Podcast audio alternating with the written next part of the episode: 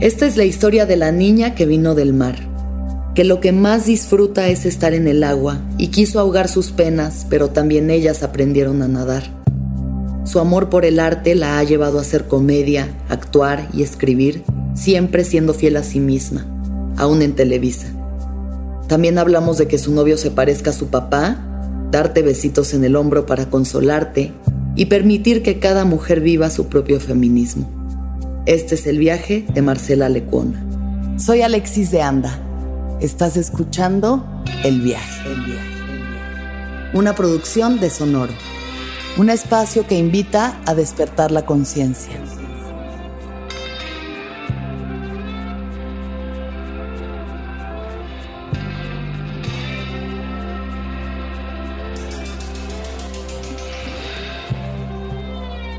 Yo soy agua.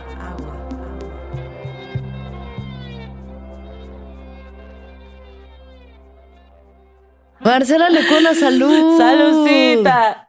Y ya, recaí. Estamos tomando una cervecita sin alcohol. Sin alcohol. A salud de Marcela Lecona, que está aquí conmigo. En el viaje.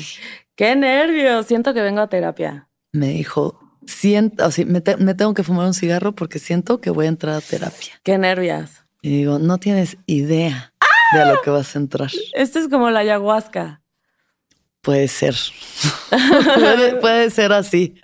O, o, peyote. o peyote. O sea, lo más duro. Ok, me encanta. Entonces, Marcela Lecuona. Sí. no liconza, no glaucoma, no lechona, lecuona. Lecuona. Está, está difícil. No, no está difícil. Está difícil, está difícil. Marce, ¿qué te gustaba hacer cuando tenías siete años? Nadar. Es lo que me encantaba. Yo vivía en Cancún y teníamos alberca y todas las tardes, aparte acaba de salir la sirenita, entonces yo me sentía mil la sirenita y splash, obvio, porque soy del 84, obviamente. Y este y nadar era lo que más me encantaba. Así, sentirme una sirena. Sentirte una sirena. Sí. ¿Qué sentías estando en el mar? Ay, nada, estaba ahí, no pensabas en nada y era como que aquí quiero vivir en traje de baño toda la vida.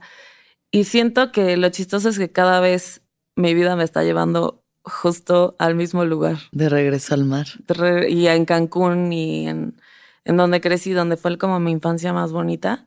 Ahí, ahí es, es lo más chido. ¿Te hubiera, eh, pensabas como que, ay, quiero ser Ariel? O sea, pensabas como en las princesas. Obvio, yo quería ser Ariel y luego obviamente salió Bella y dije, no quiero ser Bella porque quiero una biblioteca. Porque ella lee. Sí, obvio, ella es culta, entonces quiero ser, digo, estaba el factor de la bestia, ¿no? Pero después también llegó, llegó todo, llegó todo al mismo tiempo. Pero justo así como las princesas fueron así como para mí, pero Ariel era mi adoración. Y entonces ya cuando la volví a ver ya grande dije, ah, no está nada bien daba. ¿Alguna vez has replicado la historia de la sirenita cediendo tu voz a un hombre por su amor? Por supuesto, todas, todas. Solo la única diferencia es que no hay una Úrsula en medio, nada más está el príncipe y ya. Tú eres Úrsula y la sirenita al mismo tiempo. Te robas tu propia voz. Y Tritón y Flounder y todo. Y Sebastián, eres todos al mismo tiempo. ¡Wow! El mar. Amo esa canción, aparte me pone muy de, muy de buenas esa canción. Es una gran canción. Oye, Marce, tú cuando eras niña y tenías siete años y estabas nadando en Cancún, ¿cómo era como tu contexto, tu familia? O sea, ¿con qué ideas creciste en ese ¿Ves? Terapia, sabía y así de... Ya empezó. Dime cómo se puteaban tus papás. A ver, este, a ver, cuenta. Pues justo a los siete años fue cuando ellos se separan. ¿Tus papás se Mis papás se separaron. Y ahorita chistoso cuando lo estaba diciendo de lo de nadar, ubicas al muerto, obviamente, muerto, un comediante. Un comediante, sí. Y él me enseñó una táctica para sentirme feliz todo el tiempo. Ok. Que es este, obviamente lo voy a hacer pequeño, pero, y no sé si lo puedo compartir, lo voy a compartir. Que cuando te vayas a acostar, cuando sepas antes de dormir, que te quedan unos minutos antes de dormir, pienses en ese momento de mayor felicidad en tu infancia. Entonces justo pensaba ese momento, así como en la alberca y todo. Pero él me dijo, tu mente, tu cerebro está tan acostumbrado a pensar en negativo que vas a estar en ese momento de felicidad y tu mente va a querer decirte, no, regresa. Y yo dije, güey, claro que no. Entonces lo empecé a intentar Y entonces me fui a acostar y yo así como, ay, qué padre esto, ay, la alberca, qué bonito, qué feliz era. Bajo el mar. Ajá, sí. Y luego mi mente era como, sí, pero eso fue antes de que tus papás se separaran. Y te acuerdas cuando se separaron y ahí ya tu vida cambió y fue horrible y no sé qué y bla, bla. O sea, yo dije, ah, es cierto, güey, la mente todo el tiempo te está diciendo como, Estamos muy condicionados a irnos hacia el sufrimiento. Estaba muy cabrón. Y entonces trato de hacer ese ejercicio siempre. Y justo esa etapa de mis papás, pues mi papá era súper machista, machista, asqueroso, así asqueroso. Y mi mamá, pues vivía en su casa, su departamento, todo bien. Con Esto cuando ya se separaron. Esto cuando se iban a separar. Cuando se iban a separar y mi papá no llegaba a dormir. Obviamente era como el boom de Cancún, así cuando estaba todo el boom de Cancún, mi papá le iba muy bien y mi mamá no aguantó más, no, así mi papá no llegaba, le era infiel, o ya sabes, así de se enojaba, le quitaba las llaves del coche, no tenía teléfono mi mamá, o sea, una cosa así horrible. Y al final mi mamá decide irse y ahí es cuando me quedo yo, un hermano de seis y uno de tres. Tú la mayor. Yo la más grande. Sí. Primero nos fuimos con ella unos meses, pero ella no tenía dinero, nos regresamos a Cancún con mi papá. Ajá. Entonces yo toda mi infancia después crecí con mi papá. Yo era la única mujer. Ajá. Entonces ahí fue como crecer en la selva, así, el más fuerte. La ley del más fuerte. La ley del más fuerte. Ajá. El que sobreviva se come la milanesa. Pues es que era un puro, puro macho. Y antes, pues justo por eso es como mi momento de infancia más lindo, Cancún, porque era, pues obviamente no sabías los problemas que habían entre los papás, ¿no? O sea, como que decías, mi mamá es la buena, mi papá llega nada más de repente, llega, come, duerme una siesta, se va a trabajar, todo era mi mamá. Y cuando se va es como, ¿no? O sea, como... Y tu papá sigue trabajando y sigue, estando ausente. Y, sí, ya como que se queda más tiempo Mira, la realidad es que siento que esto nunca me lo va a aceptar mi papá, pero es la verdad. Cuando mi mamá le dice, ten a los niños unos meses porque no me alcanza, déjame consigo trabajo, bla, bla. Mi mamá ya tenía una nueva pareja y obviamente mi papá fue como de, ¿cómo ves que no? Y entonces se quedó con nosotros, nos fuimos a vivir a Veracruz y él no le dijo nada a mi mamá. Ok. Y hace cuenta que yo siento que lo hizo por, por molestarla. O sea, por joderla, por. Pues sí, de que yo me quedo con los niños y ya. Claro, claro. Y, y como que después se dio cuenta que, ah, chingame, que con tres niños. Ya, claro, sin dimensionar. Sin, sin, dimensionar el pedo. Y después fue un gran padre. O sea, como que todas las cosas que él no hacía por ser súper machista, acabó haciendo. ¿no? Que lavar la ropa, que cocinar, que escucharnos, que estar ahí en la enfermedad, que todo. Sí. Entonces, al final, creo que, pues que sí aprendió y se casó 10 años después con una gran mujer. Sigue teniendo como cosas machistas ahí. Sí. Pero hace poquito justo me dice mi papá, no se habla con mi mamá ni nada. Y me dijo, le mandé un mensaje a tu mamá y no me contesta. Y yo, no sé, a lo mejor, porque no estoy hablando desde el 94, amigo. Pero me dijo, no me contesta, no sé qué, dile que me conteste. Y ya le digo a mi mamá, oye, que le conteste, mamá, qué nervios, qué me quiere decir, no sé qué. Y entonces se fueron a tomar un café y mi papá le pidió perdón por ser tan machista. O sea, dije, fui un machista asqueroso, no te dejé ver a tus hijos, te hice esto, en la relación esto, no sé qué. Esto fue hace poquito. Y obviamente yo me quedé así de, qué chingón, porque creo que yo primero pensé, ya se va a morir o porque está haciendo. ¿Qué le pasa? Ya se va a morir o porque anda tan amoroso. Y luego fue como, pues claro, ¿qué es lo peor que le puede pasar a un hombre machista? Uno, que lo deje su mujer, ¿no? Y dos, que su hija se vuelva machista, digo, feminista. ¿no? pues sí, claro. Entonces ese es como su doble castigo. Y él pregunta mucho, me pregunta mucho de todo, así de, ¿por qué esto? ¿Y por qué grafitean? ¿Y por qué aquello? ¿Y por qué una denuncia? ¿Y por qué el abuso? ¿Y por qué? O sea, él es... Pero sí le interesa, le, interesa. saber y, o sea, es un hombre que sí, la vida lo ha llevado a reconstruirse. Eso está súper chido. Empezó a hacer mucha ayahuasca y peyote y todo ya, y ahí es cuando ya Ya agarró la onda. Ya agarró la onda y luego hizo sapo. O sea, me quedó ahí 45 minutos echado. Yo dije, ya se me murió. Espérame, ahorita vamos a eso, Marcela. ¡Ay, qué fuerte!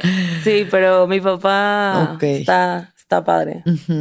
Qué chido, qué chido, la neta. Y mi mamá, pues obviamente es como una niña, tiene mucha culpa, obvio, de, de que se fue.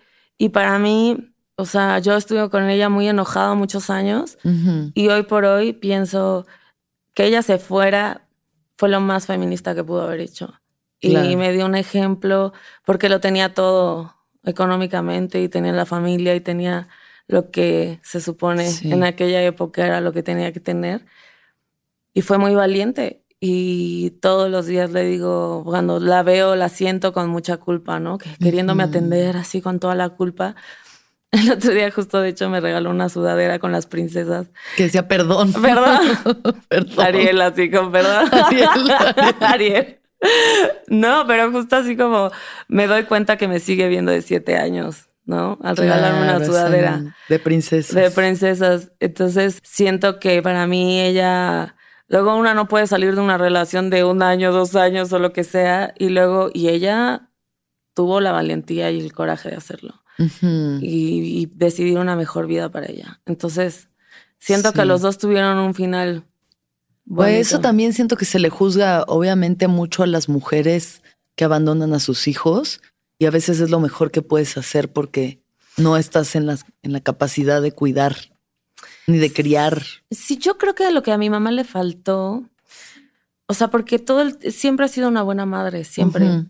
Pero lo que le faltó fue educación, pues, o sea, ella venía de una familia, era como muy María Mercedes esa relación. Manuna siempre dice que mi papá era Sergio Goire.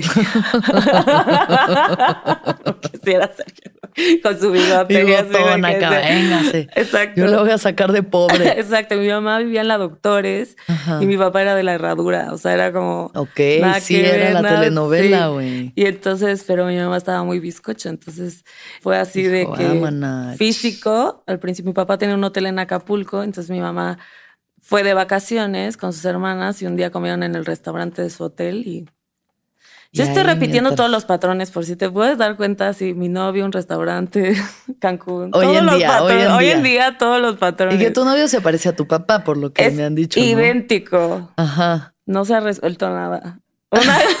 Una, cree que se ha resuelto algo, pero no se ha resuelto nada. se terapia, Se llaman igual. Mi papá se llama Enrique y mi novio se llama Henry. No manches. Todo es igual. Pero te sientes bien. O sea, ¿o qué sientes? Sí siento a veces que sí. Te quieres coger a tu papá. Obvio. O sea, no lo quiero decir con esas palabras. Que se la quieres chupar. No, este. no. Disculpen. Que no escuchas esto ningún papá. Papá, no veas esto, por favor, nunca. Este. No, obviamente yo creo que sí te es muy cabrón porque yo le decía a una amiga, es que siento que es como mi hogar, ¿no? Como mi infancia, mi hogar. Y mi amiga me dijo, cuidado, cuidado cuando sientas que alguien es, que te recuerda a tu infancia en ciertas cosas. O sea, nada más como...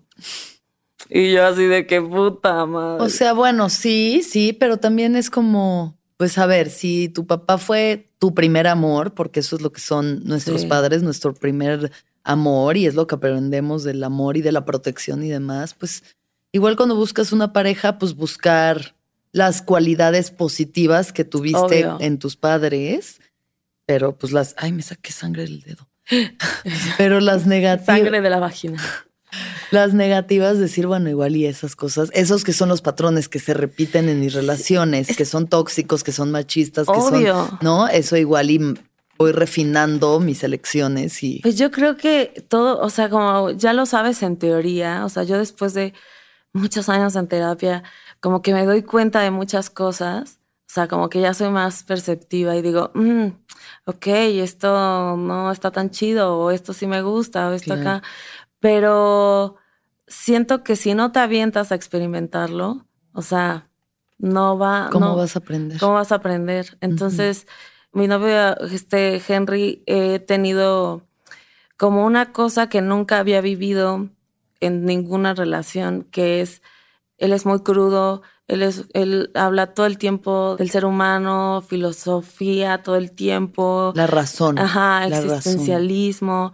Entonces, cuando me plantea las cosas súper crudas, ¿no? O sea, en cuanto a la vida, a la muerte, al amor, al todo, yo es como, ay, ¿cómo es posible? Yo soy la poeta, ¿cómo no? Y al final me doy cuenta que, que sí, que las dos coexisten, pues. Claro, y, y eso me encanta de él. O sea, que me enoja a la vez, ¿no? Porque tiene unas ideas así como, uy, cállate, no es cierto. Así de que te mueres y se apaga el switch y tú cállate. No, no, cállate. Luz, la luz, te vas al cielo. Hay un viejito arriba esperándome. Pero él no ha fumado sapo. No, no ha ah, pues fumado sapo. No ha fumado sapo, pero ha hecho de todo menos el sapo. Ok. Pero el güey es así, pues. Ese es su, y también es parisino, entonces tiene otro contexto, cabrón. Y al final es hoy por hoy digo, ya después de muchos años pienso, este es el ahorita, esto está padre ahorita, esto es claro, esto es lo que yo tenía que vivir. Sin ese cuento de hadas. Exacto. Y sobre todo yo soy muy codependiente, así yo necesito tener a mi pareja así todo el tiempo. Y bueno, él está a distancia para empezar, no vive en la misma ciudad que yo. Y cada vez yo que trato todo, todo el tiempo quitarme mis inseguridades, eh, no ser celosa, dejarlo libre, o sea, como encontrar otras maneras de amor mucho más lindas que no he experimentado. Y es cabrón porque siento que la vida me pone pruebas, me pone pruebas. O sea, lo conozco, él no había abierto ni su restaurante ni su panadería. Abre su restaurante y pues está en la barra, chupando con clientes, así. Y yo, bueno, es Playa del Carmen y yo, tranquila, pasa nada. Así de, ya puso Ladies Night los jueves, entonces así, todas las mujeres él chupando, hablando con todas las, y yo, no pasa nada, son Todos tus peores miedos juntándose. y lo peor, así ya el colmo, está su panadería hermosa, parisina, divina, y arriba van a poner un putero, y yo, no, ya. ¿Crees que la palabra putero es una palabra misógina? No sé, la dije y lo pensé. Sí. Lo dije y dije, putero, ah, lo pensé. Claro, porque bueno, o sea, es al final tiene la concepción de un prostíbulo. O no un sé prostíbulo. cómo decirlo. Un prostíbulo. un, table. Bueno, no sé si es un prostíbulo tal cual o es un. Ya no sé. Table dance. O sea, van a bailar. seguro será un poco de todo. Seguro será un poco de todo menos putero, disculpe. Y eso es negocio también de tu. No, obvio no, pero. y yo, wow. Wow, wow, Marcela, Sergio Goy, otra vez, no. No, no, no. No es de él, pero justo está, se, dio que está, se están construyendo. Y justo ahora que fui a la panadería en la parte de atrás, están poniendo las escaleras donde van a subir las chicas y ya sabes, todo golden acá. Y yo, o sea, ¿alguna otra prueba quieres para que yo diga, tengo que creer en mí, no pasa nada, tengo que creer en mí. Que creer en tengo que no pasa nada, no, no porque sucedan las cosas, pero siento que la vida me está poniendo pruebas difíciles, pero chidas. ¿Estás lista para, para tomar estas pruebas? Estoy lista para comerme un croissant y subirme a bailar con las chicas. Estoy lista. sí. Oye, y por ejemplo, esto de no creer en ti, ¿de dónde viene? Otra vez, terapia. Regresemos.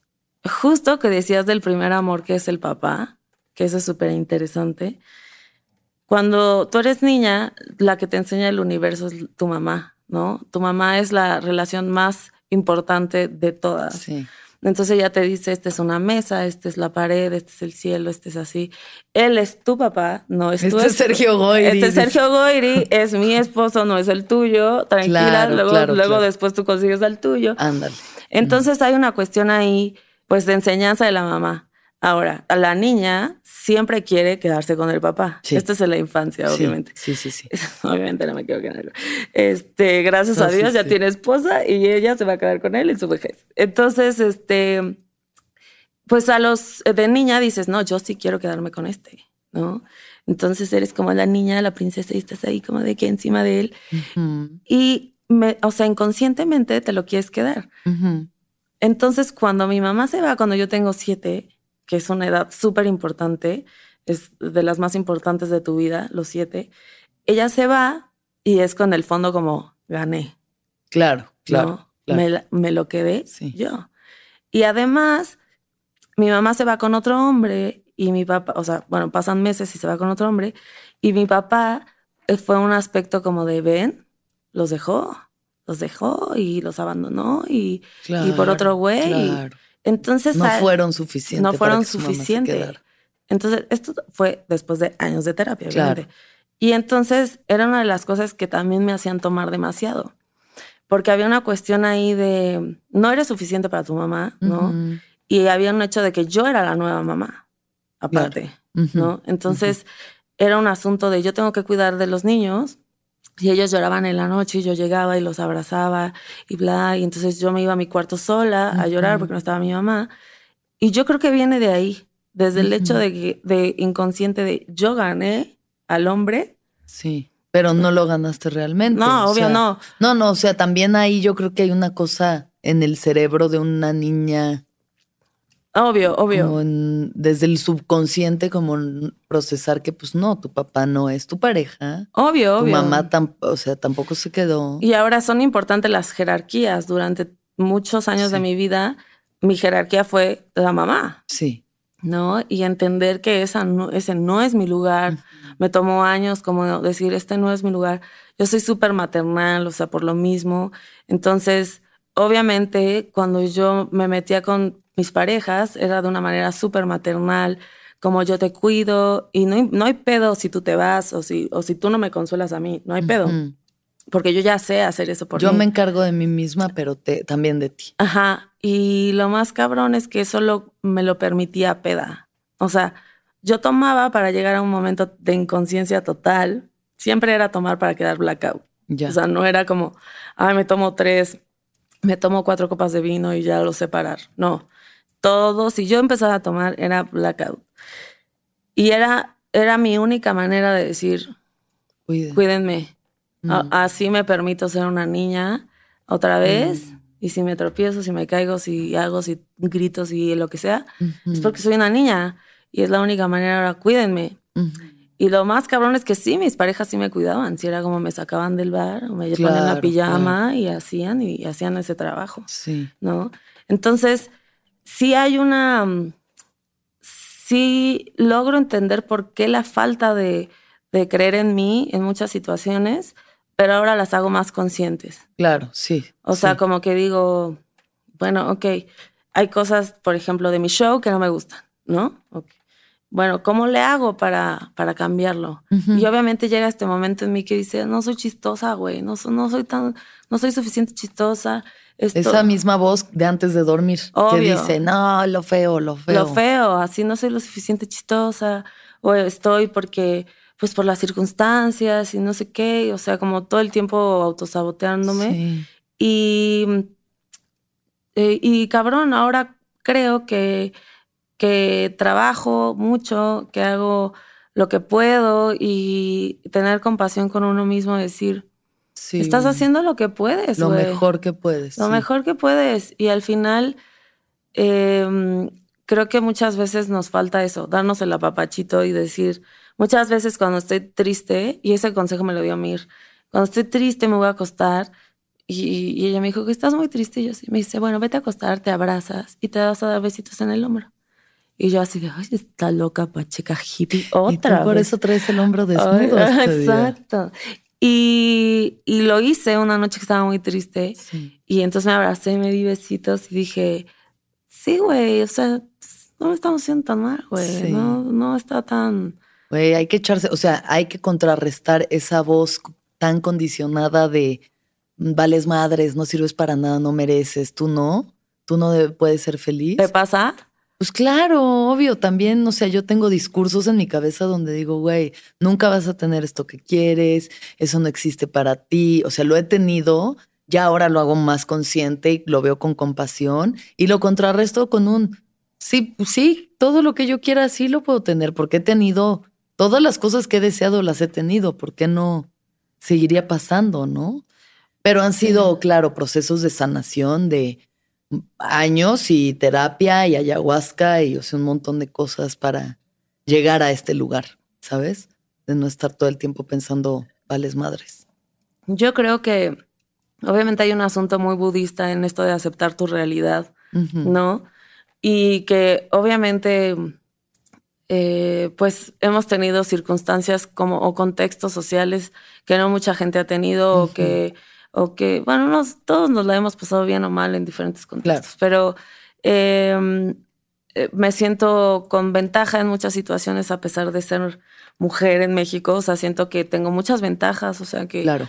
que, que, me, que me hacen, o sea, aprovecharlo, porque eh, si no, si no aprovechas las cosas, digamos, en el pedo budista que te dice, tú acepta tu realidad, con eso lo que hay es suficiente, lo, justo eh, y ya.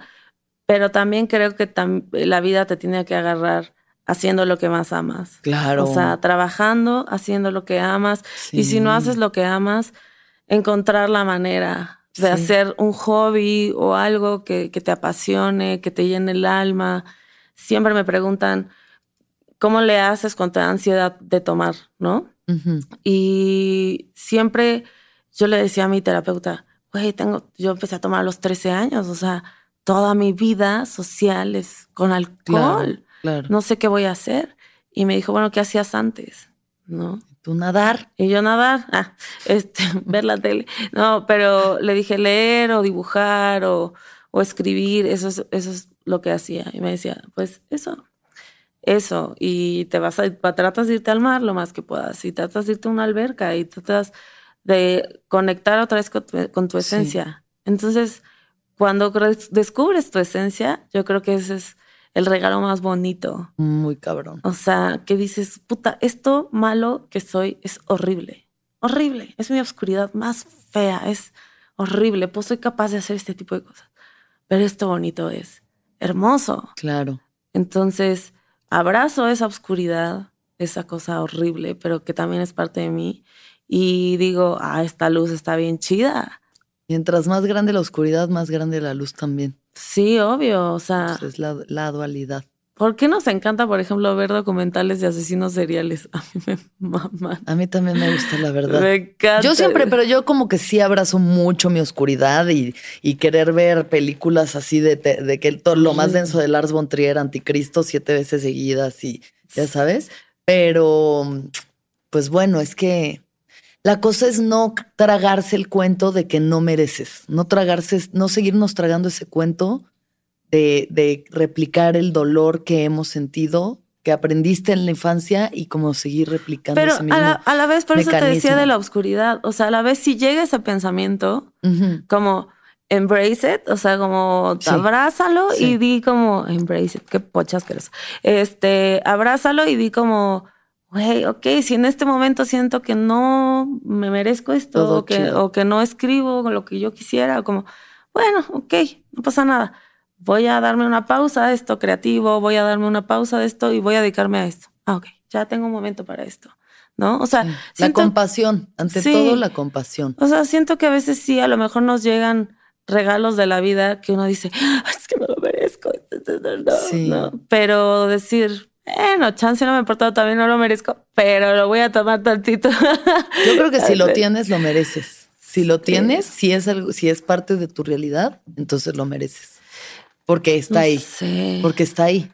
O sea, el síndrome de impostor que te dice no lo mereces, pues es solo un pensamiento, es solo una voz en tu cabeza. Sí. Y güey, o sea, si está en tu vida, lo mereces, porque está en tu vida. Pero por ejemplo, y toda esta gente que no, o sea, que es buena y no tiene lo que merece, se me hace como, ah, no sé, está fuerte. Pues sí, no sé, o sea, depende justo como el la forma en la que hay cada gente quien mala, lo percibe, ¿no? Hay gente mala que tiene todo y dices, Pero igual y esa gente que, mira, no sé, porque igual y estoy hablando desde el privilegio, pero igual y esa gente que es buena y no tiene lo que igual y con lo que tiene está bien, ¿sabes? Igual y ellos tienen paz en su corazón y están bien.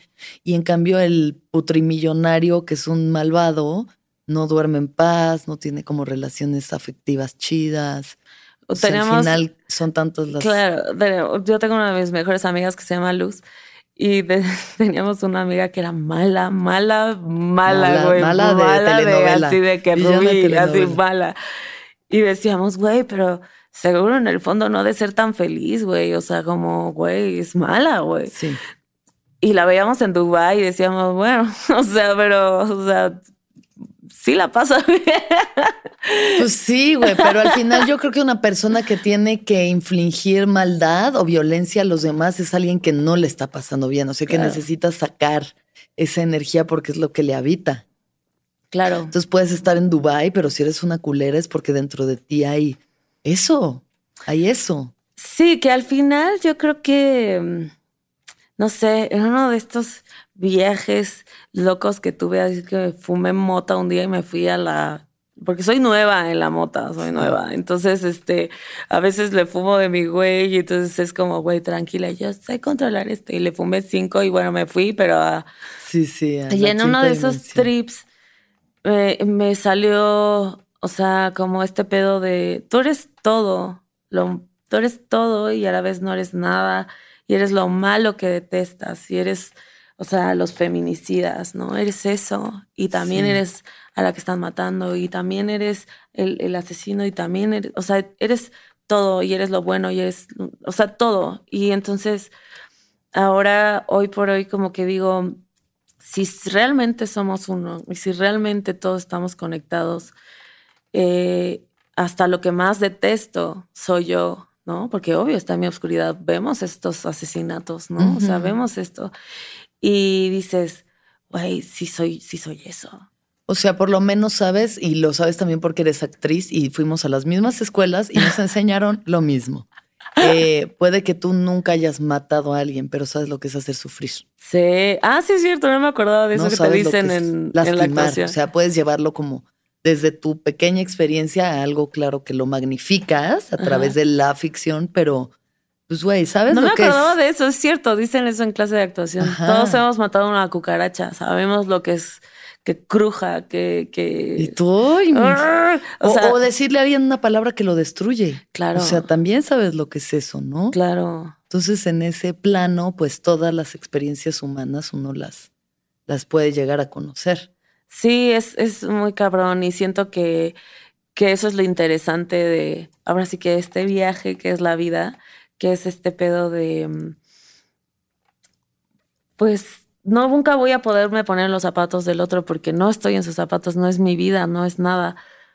Pero puedo decir, chin, o sea, si yo tengo todos estos conflictos internos, si apenas descubrí quién soy, creo yo, a mis 36 años, ahora imagínate todos los demás, todos están en ese mismo trip. Sí. Todos. no, y eso es súper interesante. Entonces ya cuando te sientas a platicar de eso, ya todas mis pláticas con toda la gente que conozco es sobre eso, ¿no? Así como, güey, ¿crees que el libre albedrío sí, sí es de verdad, sí existe o es el con tu contexto? ¿O qué opinas de, del amor? ¿O qué opinas de la compasión? ¿O qué opinas del odio? Ya todas mis pláticas son sobre eso. Entonces, siento que yo no sé si es la edad o que o sea, la cantidad de psicodélicos que te has metido. Ok, ya estoy bien drogada. Ah, todo el tiempo. No, y, eso es lo padre, si no... Por lo menos está chido llegar al lugar en el que todo ese entendimiento te lleva a no juzgar. O sea, el no juicio, ¿no? El de pronto decir, ok, porque a mí me ha dolido, entiendo si esta persona está haciendo así, es porque Pero, viene de, porque viene de una situación, porque como entender, claro. entender más que juzgar. Pero no te pasa que sigues juzgando.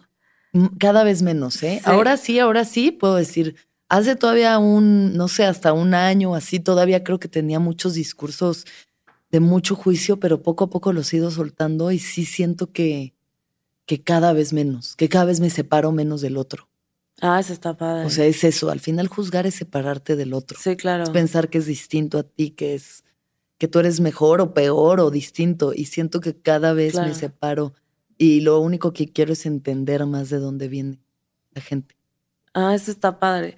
Porque eh, justo leí una frase en cuanto a los animales que decía que el ser humano se trata todo el tiempo de separar de los animales, diciendo que son otra raza, que son inferiores, que no tienen conciencia, que no sienten, que no nada.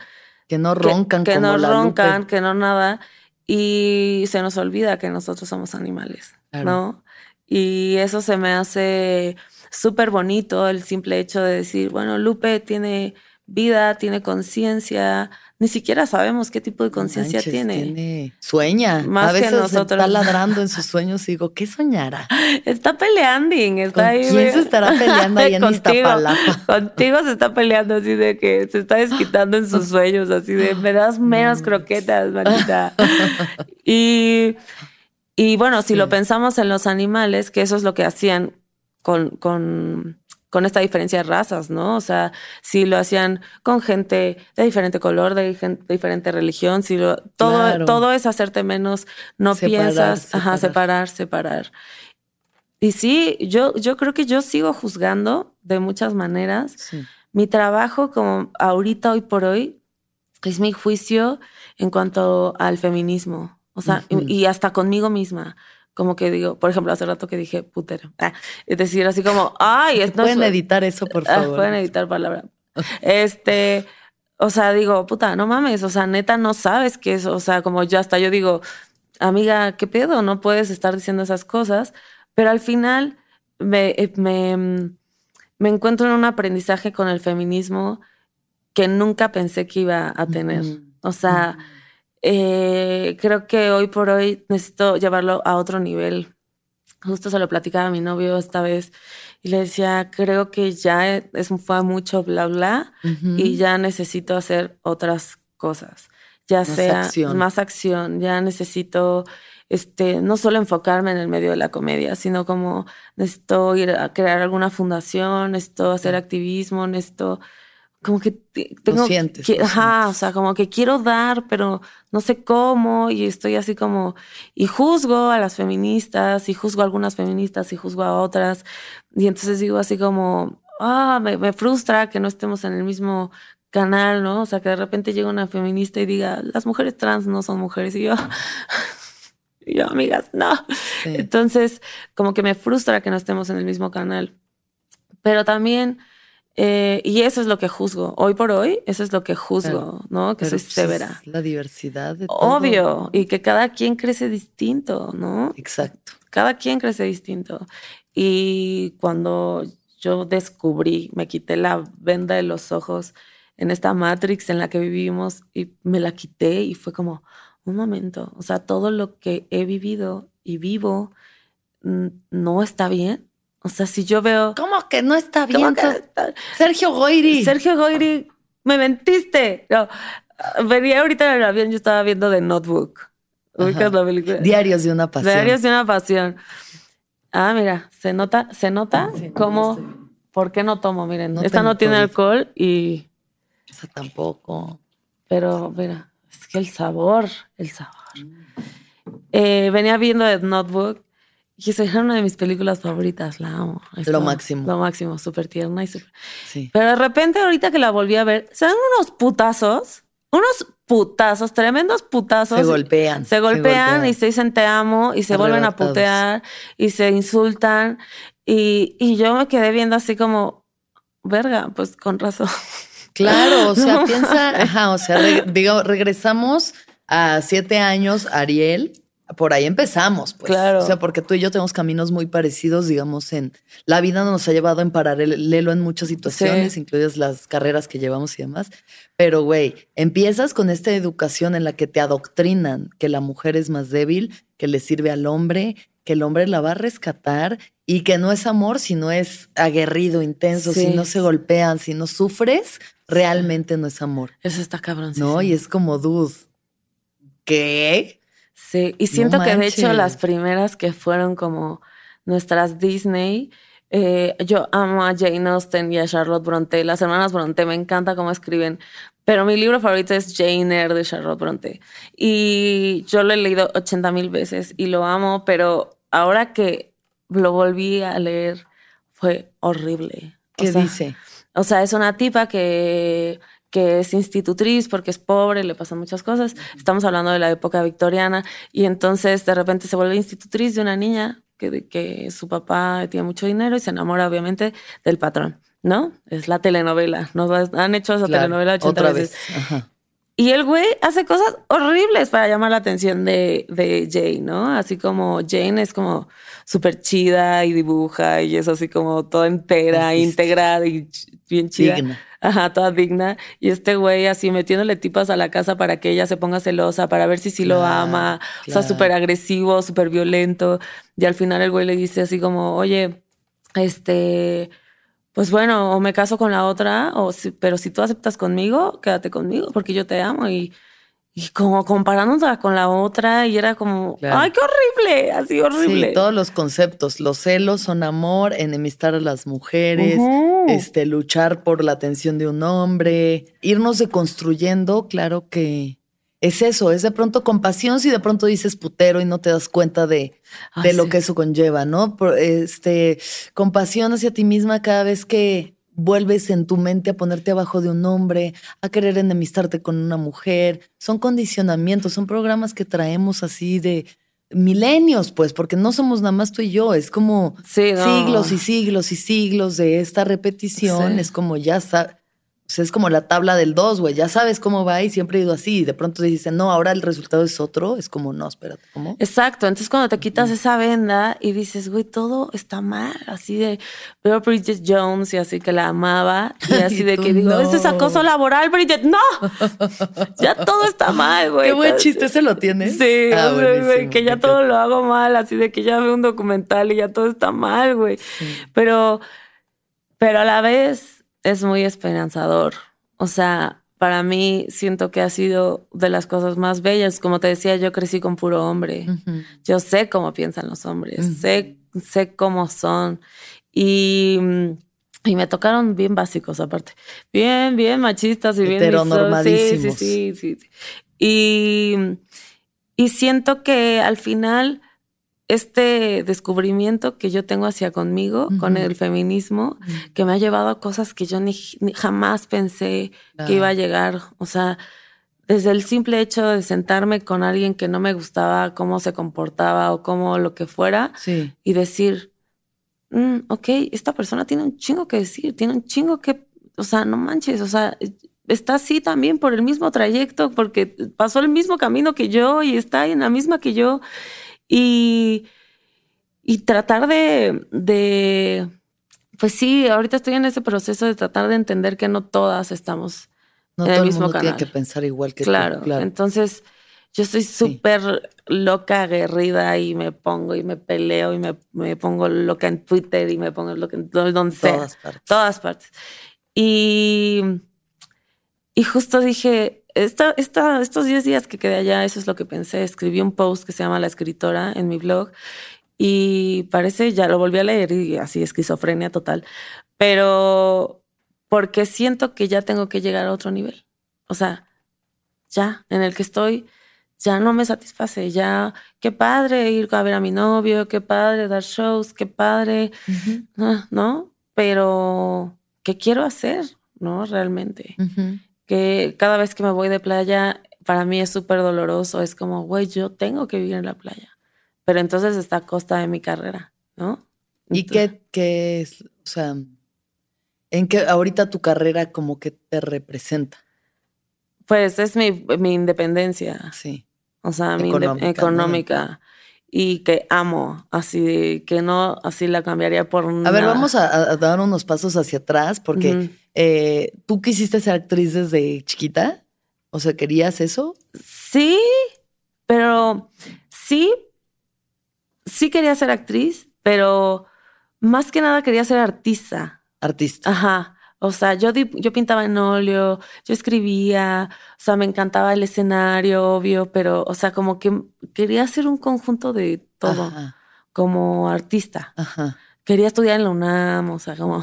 ¿Y por qué acabaste en el CEA? Ah. Porque mi papá no me dejó estudiar filosofía y letras en la UNAM. ¿Por qué?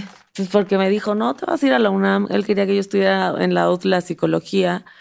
Y como ahí te vas a quedar, no sé qué. Pero mi mamá siempre estuvo en la artisteada. Mi mamá eh, trabaja en Televisa muchos años. Mi abuelo fue muy famoso en, en los 60. Entonces, al final fue como de, bueno, bye, pa. Y me vine con mi mamá. A estudiar. a estudiar cine primero porque me daba mucho miedo decir que quería ser actriz. Porque yo decía, no, o sea, estoy gorda, estoy fea, o sea, como nadie va a quererme contratar, o sea, nadie. Y yo quería ser como Woody Allen. Antes de enterarme de todo, pero quería ser Woody Allen. O sea, yo escribir mis películas, producir mis películas, actuarlo, todo. O sea, quería hacer todo eso. Estudié cine un año de una carrera de cuatro, estudié un año y luego dije así, tenían clases de actuación, obvio. Y todo el pre me encantó, así, buscar las locaciones, escribir el guion, hacer esto, no sé qué. El pre me, me, me encantó. Pero el, durante la grabación y el post fue como, esto no es para mí. O sea, no. Entonces tomé clases de actuación ahí y dije, ya, me voy a dejar de ser mensa. Esto me encanta, me fascina. Y la gente no lo sabe, pero por ejemplo, cuando entramos al, al propedéutico de Casa Azul, eh, tú ya habías estado en el CEA. Yo ya había estado en el CEA. Un año. Y dijiste, esto no es para mí. Ajá. Sí, o sea, como que yo traía esa idea también de, a ver, yo vengo de esta familia de cine y de eh, mi familia trabaja en Televisa, voy a ser la próxima Anaí en seis meses y luego ya adentro como que entendí de qué va la actuación. Me di cuenta que yo no quería hacer telenovelas. O sea, también, güey, vivir en ese mundo es vivir eh, apoyando el patriarcado así vas cabrón del universo. Está muy cabrón. O sea, y yo, y yo me acuerdo que tuve el pensamiento consciente de decir, yo no quiero usar mi carrera para hacer a la gente más pendeja. Mm. Yo quiero usar mi carrera para hacer a la gente pensar y reflexionar. Y pues luego me fui a Casa Azul y dije, no. Y en Casa Azul estábamos en el mismo propedéutico y tú ya tenías así como uf, un chingo de tablas y todos te veíamos así como, güey, ¿qué le pasa a esta Verónica Castro? Así de que, ¿qué le pasa? Y me acuerdo que nos ponían ejercicios, este, físicos y tú así de que la pierna está acá, toda no sé qué. Y yo era un tronco, así de que yo no había tenido clases de nada. Y yo era, wow, qué pedo. Y a mí me pasó al revés. Yo empecé en Casa Azul y yo decía, yo quiero ser así, Meryl Streep. Quiero ser Nicole Kidman en Dogville, que era mi película favorita en aquel entonces. Claro. Y así quiero Dramón, así de que. Sí, sí, sí. Y luego me ofrecen irme al CEA. Y no sé qué pasa ahí, güey, que te hacen un coco wash tan cabrón, así de tienes que pesar 50 kilos, tienes claro, que... ¿cómo no te... O sea, de eso va. La nariz, esto y lo otro, tienes que hacerte cosas. así. Sí, todas en la, en la misma. Yo que tengo el pelo chino, me hice una laseada permanente, se me cayó todo mi pelo, con tal de estar como todas, pues. Sí, claro. Y hoy, claro. y hoy por hoy, y bueno, y aparte mucha frustración que te da después. Y los, la cantidad de comentarios terriblemente objetificadores de tu cuerpo, eh, machistas, ¿no? Denigrantes que normalizas estando ahí. Y además sales y no encuentras trabajo y es como, shit, o sea, ¿qué estoy haciendo mal, güey? Entonces es como una depresión, entonces bajas más de peso y más esto y más el otro para tratar de complacer. A mí una vez Salvador Mejía, un productor de Televisa, este, tuve una cita con él, que se tardan años en darte una cita. Tuve una cita con él y entré al, a su oficina obscura, así, obscura, obscura, una lucecita ahí medio tenue. Sí. Y entonces estaba sentada así como con mis fotos, ¿no? Así de que, hola. En escote, en falda, sí, claro, en tacón, que no puedes ni caminar por Televisa, pero yo, aquí están mis fotos. Y me dice, a ver, párate. Y ya me paro, no sé qué, se me acerca, o sea, súper cerca, me pone abajo de la luz y me dice, no tienes la mirada. Y, yo, ¿Y tu visca. Y entonces cada vez que me lo topaba en Televisa, ya le decía, Salvador, Salvador. Y me volteaba a ver y yo así. Lo jodía, güey. Y yo, ¿qué clase de estupidez es esa de que no tienes la mirada? No tienes la mirada, güey. Pero, pero al final estuvo bien porque hoy por hoy, en la serie en la que estoy, que se dio por un conjunto de cosas muy cabronas. Al final sí llegaste a Televisa. Sí llegué a, Televisa, trabajar. pero en otras condiciones. Claro. O sea, ¿qué pasó para ti? O sea, saliendo de la escuela ya con toda esta información y queriendo salir al mundo de la actuación, ¿qué, ¿cómo lo viviste? Horrible. Bueno, mi primer trabajo fue la familia Peluche, obviamente. obviamente. Y cuando yo, cuando tú terminas el SEA, Cobo, el director, te dice, ¿para dónde vas? Y es culero, él ¿eh? varias les dijo, tú vas para producción, tú para teatro porque no tienes la cara, tú esto, tú, o sea, es culero. Entonces yo llegué y me dijo, bueno, tú vas a ser comediante. Y yo, no. Y yo así como, no, voy a ser la próxima Verónica Castro, Lucía Méndez, ¿cómo te atreves? No. Y porque aparte yo no tenía referencias de mujeres mexicanas que hacen comedia. Y entonces yo era como, Anabel, ¿no? Y yo como, no, güey, no voy a hacer esto, estás loco. Entonces yo me salí y me dieron la familia peluche y yo, entonces, este, y luego me dieron otro de enfermera en una novela que me acuerdo que tenía tres líneas así de, ah, te digo tres, tres líneas y estas tres levantó dos dedos. Ya estoy peda. Y entonces este, llegué ahí al foro súper emocionada, tenía tres textos, me ponen el chícharo y yo era la enfermera del protagonista y él todavía, él sentado así como, ¿de qué trata esta escena? y yo así que me la había estudiado tres días antes. Y entonces estoy ahí, ¿no? Toda la producción y me dicen por el chicharro, bueno, que entre la enfermera y le da los papeles. Todo lo que tenía que decir. Así como licenciado los papeles, todo. Licenciado los papeles. Y dicen en el chicharro, enfermera mutis. Y yo, pues me sonó a mute, ¿no? Y yo como, callada. Enfermera mutis. Y yo, y todos los de producción atrás así como, y yo, ¿qué pido, güey? Que saquen a la pinche enfermera de mierda. Porque aparte son, tienen un tacto. Claro. Y yo me salí corriendo así, llorando así. Mutis es darte la media vuelta e irte. Y yo, de toda la escuela del SEA, nadie nos dijo que, o sea, nos dijeron que teníamos que aprender jazz, pero nadie nos dijo que significa mutis. Exacto. Y entonces me vetan de Televisa porque presto un migafete a una amiga. Ya. Me vetan y empiezo a hacer improvisación teatral que es lo que más me apasiona, es, me encanta. Y empiezo, empiezo, pero empiezo, me doy cuenta que no hay dinero, güey, que o sea, que la impro no te deja dinero. Y yo estaba en una crisis así de que, puta, ¿qué hago, güey? Ya, o sea, entonces me fui a Cancún a trabajar en el señor Frogs, así de que a ganar dinero. Obvio. Y, y ahí es cuando un día en la playa dije, güey, quiero escribir. O sea, quiero escribir y quiero escribir un blog y quiero escribir donde las, o sea, apenas estaban los blogs ahí como, y dije, y quiero que las mujeres sientan catarsis con lo que yo pueda, y que yo sentir catarsis con ellas. Mira, ya era feminista desde antes sin saberlo, pues. Y, y entonces dije, quiero escribir, porque el día de mañana quiero que le vaya chido mi blog y yo pueda vender mi serie. Y yo tenía la idea de una serie, entonces.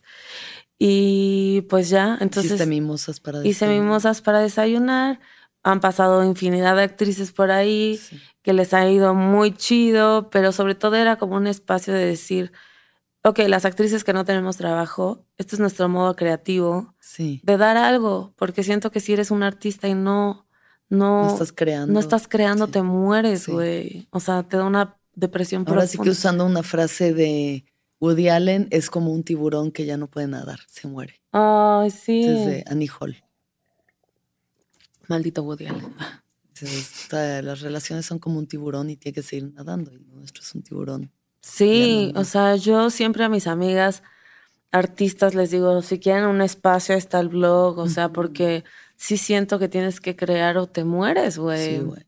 Entonces, y además es muy frustrante que tu carrera dependa de alguien más, siempre, o sea, que tu carrera dependa de otra persona. Sí, está que muy tú trabajes dependa de otra persona. Pero siento que eso es lo chido del stand-up. Exacto. O sea, creo que obviamente tiene sus variantes porque em, todos dependen de todos, ¿no? De alguna, de, de alguna manera. Pero, sí, es autosustentable, güey. No, del patrón, sino como del medio, ¿no? Es como de, tú invítame a tu show, tú invítame a aquello, bla.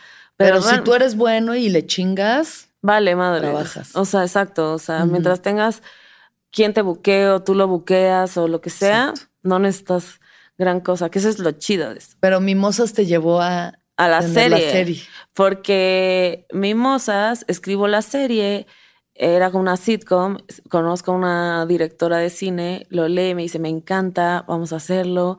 Hicimos un trailer, se movió todo el asunto. Televisa lo quería hacer también en el canal 5, Pedro Ortiz entonces, este, pero Televisa todo era como, está muy fuerte, está muy fuerte, está muy fuerte. Y mi amiga y yo hacemos este trailer que ya hoy por hoy nos da mucha vergüenza, pero se nos acerca hace como cinco años Netflix de Estados Unidos y nos dice, yo se los compro. Yo se los compro, tomen el dinero, solo que ustedes ya no se hacen cargo de nada. Bye, ¿no? Ustedes no actúan, ustedes no dirigen nada. Y mi amiga en una peda así de que, güey, no, es nuestra primera oferta no, no, no, no. Y eran como, en aquel entonces como dos millones, era como, y yo como, güey, sí, no importa, vale verga. Luego escribimos otra y ella, no, no, no, güey. Hasta el día de hoy se lo sigo recordando porque no, llegó ninguna pinche oferta. Les dije, le dijeron que no le Dijimos que no. Y nunca llegó otra oferta. Y cada vez que. porque dos millones te llegan diario. Claro, y yo le dije así como, siempre que no sé, me dice, ay, ¿me prestas para el café? Dije, ¿sabes? ¿Sabes dónde tendrías el dinero, asshole? Pero mira, al final estuvo bien. Porque ahorita estamos en proceso de otra cosa con la serie y ojalá sí se haga. Y, tenía que, que, madurar ese pedo. Ya, ya siento que ya es más como whiskies para cenar, ¿no? Ya cuarentonas ya. Pero justo hablamos de eso, del medio, de, de son cuatro personajes que nunca la hicieron en la actuación. Entonces, que tienen trabajos distintos y que hablamos del medio, del cine, del teatro, de la tele y que, que todavía en tele, sobre todo, sigue siendo muy tabú, ¿no? No ha salido un Herbie Weinstein todavía, pero yo no, yo no creo que tarde. Obvio, yo no creo que tarde. Entonces, este, eso, esos temas se me hacen muy interesantes. Entonces, cuando yo tenía el blog, eh, se me acerca un productor de Televisa que se llama André Barren, que hizo María de todos los Ángeles, diseñador de homosexos, y me dice, este, pues, oye, a mí me gusta mucho tu blog, quiero hacerlo como un talk show de actrices o comediantes que hablen de sexo, bla. Lo hicimos el piloto y Unicable dijo, eso está muy fuerte. ¿no? tienen, miembros al aire, pero eso sí, muy fuerte. Y, pero, pero él me dijo, cuando yo haga otra cosa, te voy a llamar, te juro que te voy a llamar. Y como es, o sea, realmente la vida es así como... Y Jurgen, un día, Jurgen, que es un comediante, escribe, escribió La Familia Peluche, escribe muchas series de Televisa y me dijo, güey, estoy escribiendo una serie que se llama Lorenza y hay un personaje basado en ti, se llama Valentina, es así súper hombreriega, pedota, súper esto, lo otro. Y yo, bueno, ya. suficiente descripción. Entendí. Y entonces ya le, me dice, güey, ¿puedo usarte? O sea, todas tus... Y yo, claro, sí. Seis meses después me habla André para decirme, tengo una serie, tengo un casting, ven. Y voy y leo y era yo. Era ese. Era yo. Eras tú. Y dije, si no me quedo en mí misma. soy la peor actriz del mundo, güey. Si no me quedo en Yo no me he quedado, ¿eh? En personajes de mí misma. No mames, ¿en serio? ¿Y cuáles? Pues un, no sé, ni siquiera se hizo, pero era para hacer un piloto. Y me hablaron, me dijeron, Alexis, hicimos un personaje de stand o sea, es stand-up, el pedo es de stand-up y es una morra, comediante, feminista. Este, bueno, de hecho eres tú, o sea, eres tú. Y fui y lo hice y se quedó mi amiga Paulina Dávila. No mames. Y todavía la acompañé a revisarle el guion para cambiárselo porque dije, güey, si van, o sea, sí, claro, que esté chido, o sea, que esté bien bueno, escrito, no quedaste de ti misma. ese, es, un buen chiste también, güey. O sea, de que tengo toda la esencia, amigos. No, no das no, no. con el papel. Pues es que a veces gana más ser ex novia de Luis Miguel en la serie. Güey, pero es que justo me pasó cuando grabé la primera temporada de Lorenza. Yo siempre quise hacer una sitcom. Obviamente tipo Friends, ¿no? Pero sí, sí, digo, o sea, también hay que saber cómo le pides al universo, ¿no? también vivo en México. Y al final amo, amo, el, amo trabajar con Bárbara porque me enseña es abismal lo que esa mujer sabe de comedia. Entonces, la primera temporada yo llegaba tarde, o yo hacía esto, yo hacía el otro, no tenía disciplina, no me aprendía los textos. Llegaba peda, llegaba cruda. Era tanto el autosabotaje que así me despertaba por la alarma y así agarraba mi celular, lo sacaba al comedor, cerraba mi puerta y me iba a acostar. Así, de, de, de cabrón. Y el último mes, o sea, fueron tres meses de grabación de la primera temporada y me dice el productor, nos sentamos y me dice, güey, eh, o sea, se están quejando muy cabrón de ti. O sea, di que gracias a Dios tienes carisma en la televisión, pero, o sea, güey, no. O sea, te distraes, ajá, la estás cagando cabrón. Si no te aplicas la chingada, eres muy distraída. O sea, en el set no me dejaban entrar con, con celular, con café, con chicle. Yo no le podía hablar al camarógrafo, a nadie porque me ponía a platicar y valía pitos. De que, ¿cómo está tu esposa, Rosa? Y, entonces todo esto me lo estaba diciendo este güey y atrás estaba, estaba Laura Bozo y yo no podía dejar de ver a Laura. y le digo, yo sé que me estás diciendo algo muy importante, pero atrás está Laura Bozo, te lo juro. Me dijo, ay, ya tómale una foto y ya, no, chingada. Es que es Laura Bozo, güey. Y entonces, este... Y cuando terminé la serie, la última escena, me salí a fumar un cigarro al pasillo y, y agradecí, O sea, le agradecí al universo que es algo que no lo había hecho, le agradecí y dije, no mames, si yo no hubiera hecho mimosas, este güey no lo hubiera conocido. Si yo no hubiera hecho stand-up, Yurga no se hubiera inspirado en mí en este personaje. Y, Todo te ha llevado, ¿no? Claro, y agradecí, dije, güey, no mames, qué bonito. Y que aparte escuchan, me escuchan, porque eso es, eh, en, Televisa, pues tú sabes cómo es, y mi productor es como es estos dinosaurios de toda la vida de Televisa, pero está dispuesto. O sea, el primer día del piloto yo me traía un vestido, me pusieron un vestido apretadísimo, mini, así de horrible, horrible, eh, pegadísimo la chichis aquí, toda acá, ni me quedaba bien, güey, me quedaba apretado. Y ya para que tú digas un vestido mini, Marcela. Exacto. Es porque era un vestido Es para que era un vestido mini, no me quedaba bien, güey, se me salía la lonja. Incomodísimo. Incomodísimo. Entonces yo llegué con él, se me acerca y me dice, Marce, ven, este... no me acordaba de esta anécdota. Dice, ven, dice, te vas a poner, te vas al camerino porque te queda muy apretado el vestido y te vas a poner una faja. Y yo le dije, no, o sea, güey, no, lo que no estás entendiendo es que este programa es para mujeres, lo van a ver familias. O sea, si yo a mí me ven así vestida, no van a empatizar las mujeres. Y le dije, además, bueno, ya me quieres poner esto, pero pues que Bárbara se burle de mí, que me diga, como que no sepa nunca decirme que no se me queda la ropa. No sé, güey, una hora así. Porque aparte las feministas, así, una hora dando un speech y él así de, ponte la puta faja. Y yo, pues. Y te fuiste a poner me fui a poner la faja.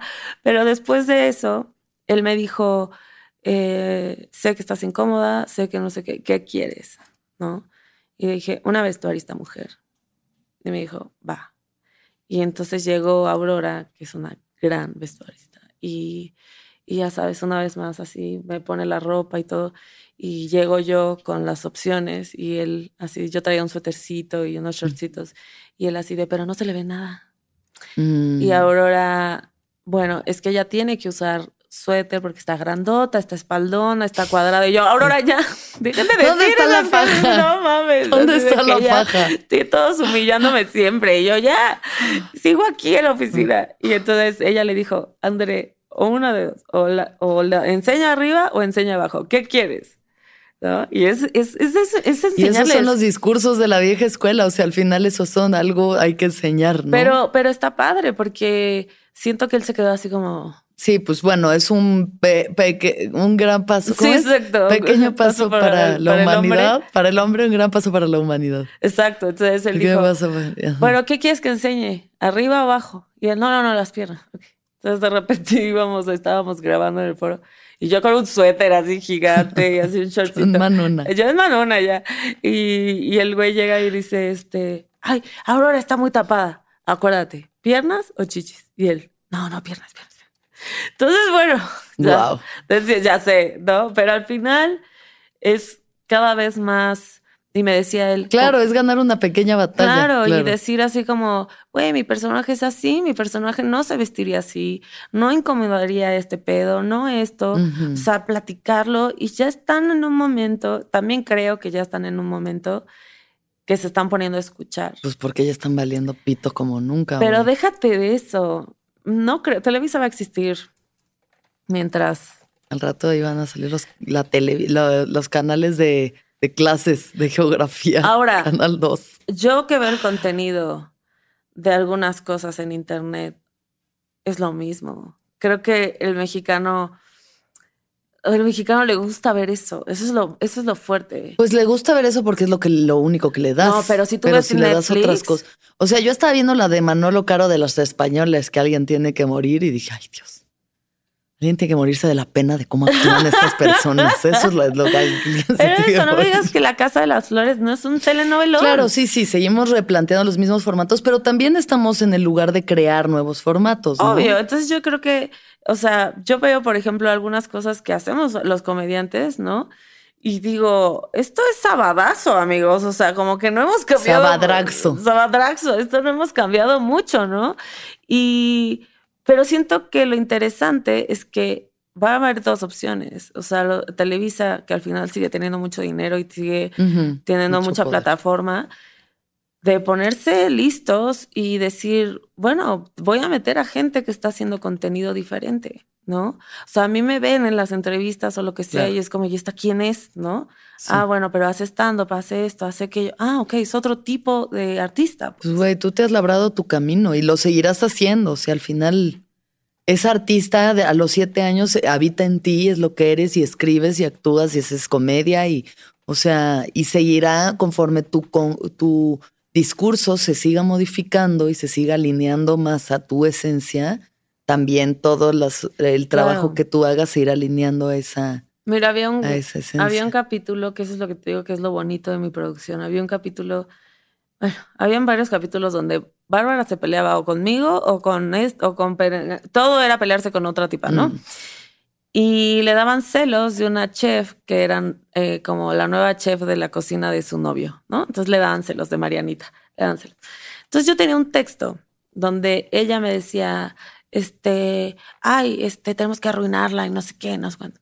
Y mi texto era, era eh, sí, vamos a arruinarla. De alguna manera tenemos que bajarle la autoestima para que se sienta mal con, con ella misma y así se salga de trabajar. O sea, una cosa sí, horrible. más tóxico que Chernobyl. O sea, déjate, o sea, es como alguien saca, por mucho que sea el personaje, saca ese contexto, ese video horrible. y yo dije, mi personaje nunca diría esto, porque es cierto, mi personaje es feminista. Eso es lo más increíble de mi personaje. Mi personaje no se mete, tiene una vida sexual activa, libre, increíble, pero no se mete ni con casados ni con hombres con novio, novia. Y entonces es súper feminista y, y entonces dije, esto no lo diría ella. Y entonces me dijeron, ok, tienes un minuto para encontrar un mejor chiste para suplantar ese. Si no lo encuentras, vas a decir eso. Y yo dije, puta, ¿qué hago, güey? O sea, como ya. Y entonces ya les dije, bueno, ¿por qué nos dan celos de otras mujeres? Porque realmente las admiramos, porque realmente queremos ser como ellas. Entonces, o sea, a mí me pasa, de repente veo una mujer exitosa, cuerpazo, hijos, esto, lo otro. Gracias. ah, no, yo no tengo hijos. Y yo, Lupita es tu hijo es tu hija. Mi niña está roncando en el piso. Qué hermosa, es no binaria. Y entonces eh, dije, claro, o sea, nos dan celos de otras mujeres porque, porque sentimos que son superiores, güey, las admiramos, en el fondo las admiramos. Y entonces dije, ya sé, el chiste tiene que ser por ahí. Entonces dice Bárbara, hay que planear algo, no sé qué. Y yo así de, ya sé. dije, pero ¿cómo? ¿Qué plan? O sea, porque ella es perfecta. O sea, que ve ese cuerpo, ve esa cara, ve ese pelo. Aparte cocina increíble y aparte esto y aparte y la otra, oye, amiga, ya regresa. Y dije, y, nos dio mucha risa en el foro y al final es como, puedes hacer chistes sobre eso. Sí. Puedes hacer chistes de todo si tú quieres. Pero realmente con lo que decías, o sea, realmente con la, con la verdad y con la, con la verdad, sobre todo. No, no te dan celos porque esa tipa sea un nefasta, te dan celos porque crees que es mejor que tú. Claro, claro, era el otro ángulo. Ajá, y entonces es más divertido, es más bonito porque es más honesto. Sí, eso es, eso es la maravilla de la comedia, al final es como quitar el velo de, o sea, quitarle cada vez más capas para llegar a, como a la esencia de las cosas, ¿no? Que es lo que hacen los grandes maestros de la comedia. Pues sí. los grandes maestros de la comedia. Oye, bueno, ya, este, ya, que te acabaste tu segunda cerveza sin alcohol, quisiera preguntarte cuál fue el punto en el que decidiste dejar de tomar. ¿Qué te llevó ahí? Esto está súper turbio. Ahí les va. Porque obviamente, esto lo conté en mi, podcast, pero obviamente es algo que... Mm, ¿Cuánto tiempo tenemos? Más bien. Ah, eh, esto es algo que me da mucha vergüenza, obvio. Pero como me da mucha vergüenza, lo dije en mi podcast porque dije, a la verga ya, chao. Em, obviamente toqué fondo muchísimas veces, pero no sabía, no quería dejar de estar tocando fondo. Mm. Y, y entonces, esto, sí, fui alcohólica toda mi vida, pero sobre todo los últimos tres años antes de tomar la decisión, que llevo año y medio, los últimos tres años habían sido horribles, horribles. Había dejado a mi pareja, Fernando, de vivir con él dos años, empecé en el mundo del stand-up. Em, me sentí súper rechazada en el mundo del stand-up, pero más quería estar ahí, o sea, como más quería estar en el hueco chupando con todos, porque yo dije, yo quiero que sean mis amigos, güey. Me pasó que entré a la comunidad y dije, es pura gente igual que yo, güey, o sea, no mames, o sea, todos estamos. Y, y pues no, entonces, y después entendí que también fue el hecho de que yo entré muy rápido con mi Central, y, o sea, había muchos contextos que evidentemente no iba a ser santo de su devoción de muchos, ¿no? Entonces, bueno, más me ponía la, más me ponía peda porque, o sea, como no, A tapar las inseguridades Obvio. de no pertenecer. Ajá, empecé a subir de peso cabrón. Em, empecé esta relación que al final fue, fue muy bonita en su, en su momento. Y, y yo me acuerdo que llevábamos un año, él y yo, todavía no terminábamos la primera vez. Y yo fui a la playa con mis amigos y yo me acuerdo que entré al mar y dije, no siento nada, no siento nada, nada, nada, ni bonito, ni feo, ni nada. Y para mí eso fue un foco rojo muy cabrón, porque pues el mar para mí lo es todo. Entonces como, y pues no siento nada y pues eh, me termina mi pareja y todos mis shows eran con él, yo le abría todos los shows. Entonces me termina, me quedo sin, sin, sin mi güey me quedo sin trabajo. De nuevo, también ahí quisiera yo hacer un paréntesis hablando de lo que hablábamos de desde este patriarcado de el hombre va arriba, uno, ¿no? Tú también mucho del poder que estabas teniendo y de en vez de confiar en ti, confiaste en él. Obvio. O sea, le cediste tu poder. Porque al final es eso, no es que la gente tome las cosas, es que uno las cede también. Entonces tú le cediste eso para que él subiera y te quedaste como que ahí. Y aparte creo que... Abajito. Sí, aparte creo que en su momento en su momento él lo necesitaba también, ¿no? Alguien que creyera en él y alguien que lo apoyara. Pero obviamente yo dije, obviamente yo le llevo 10 años y me pasó algo muy curioso, como que yo me proyectaba en él de lo que yo veía cuando yo tenía veintitantos. O sea, yo decía que tienes todos estos sueños de, de, crecer, de ser artista y todo. Y yo ya a mis 31, 32, yo decía como, bueno, a mí ya no se me dio, o sea, como, ¿sabes? Pero otra vez, o oh, todo yo, ese todo discurso, sí. Entonces todo era peda, peda, peda. Eh, cortamos, me quedo sin trabajo, todo. Y fue cuando le hablo a todos, así como yo no tenía ni para la renta, y le hablo así a todos mis amigos. Y justo le hablé a Manuna y le dije así de que ah, no tengo trabajo. Mira, pendeja. Número uno, que no vuelvas a depender de un cabrón nunca. Y número dos, a ver, anota. Él acaba de sacar su Netflix. Entonces me fui con él de gira por toda la República.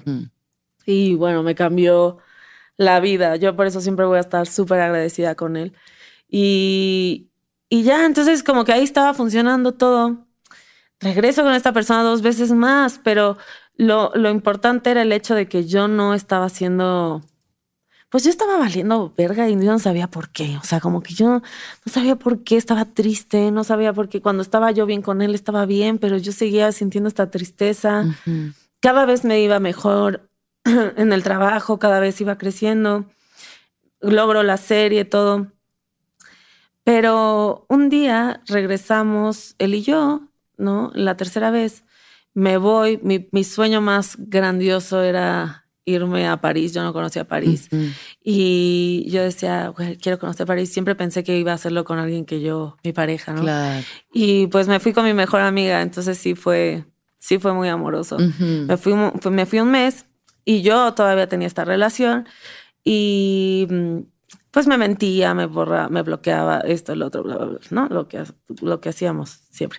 Entonces, este, un día yo antes de regresarme me habla y me dice, pues se acabó, no te soporto, no, nadie te soporta. me dijo cosas horribles. Y mm, yo estaba enfrente de mi amiga y yo como, te mando saludos. Y, pero me faltaban como cuatro días para llegar. Entonces, yo dije, no, a ver, espérate, o sea, como llego, hablamos, vemos qué pedo, o sea, como ya sabía yo que estaba eso muy roto, pero entonces llegué de París y me, acuerdo que yo regresé de París llorando todo el viaje, sí. ¿no? Y llegué y lo quise ver y no me quería ver y no me quería ver. Entonces, este, dije, pues ya, ni pedo. Es, pues yo regresé un viernes, tuve show el sábado. Eh, luego fue, domingo, lunes, es que no se me olvidan ni los días por porque fue mi última peda. Lunes tuve, martes tuve un show privado. Y en el show privado, después del show, me puse súper peda.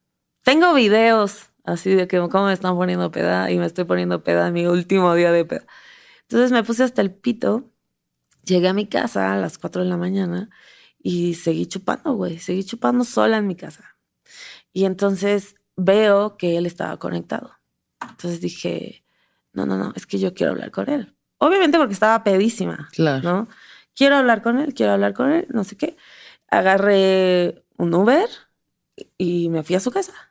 Y llegué a su casa y obviamente le toqué todo. Abrió, ah, porque el portero me conoce, o me conocía. Me abrió, entré yo a su casa, le toqué. Sale él con el celular, baja y está llegando una patrulla. Entonces, me, eran cuatro en la patrulla y él se va, ¿no? Se sube. Y yo hasta el pito. Y pues mi instinto de supervivencia así de que, verga, verga, no, o sea, me tengo que ir rápido. Estos güeyes no, no, me pueden, no me puedo meter a ese coche con estos güeyes. Entonces les dije, no, a ver, tranquilo, solo acabamos de cortar, todo bien. Y entonces este, llamé un Uber, no sé qué, me fui a mi casa y llegaste como de... Y entonces dije, o sea, en ese momento obvio lloré mil porque estaba súper peda, pero cuando me desperté, no te puedo explicar, como que sentía que algo se había muerto en mí. O sea, dije, ¿a qué grado estoy haciendo esto? Independientemente de él, él no importa. Eh, ¿A qué grado me estoy haciendo esto?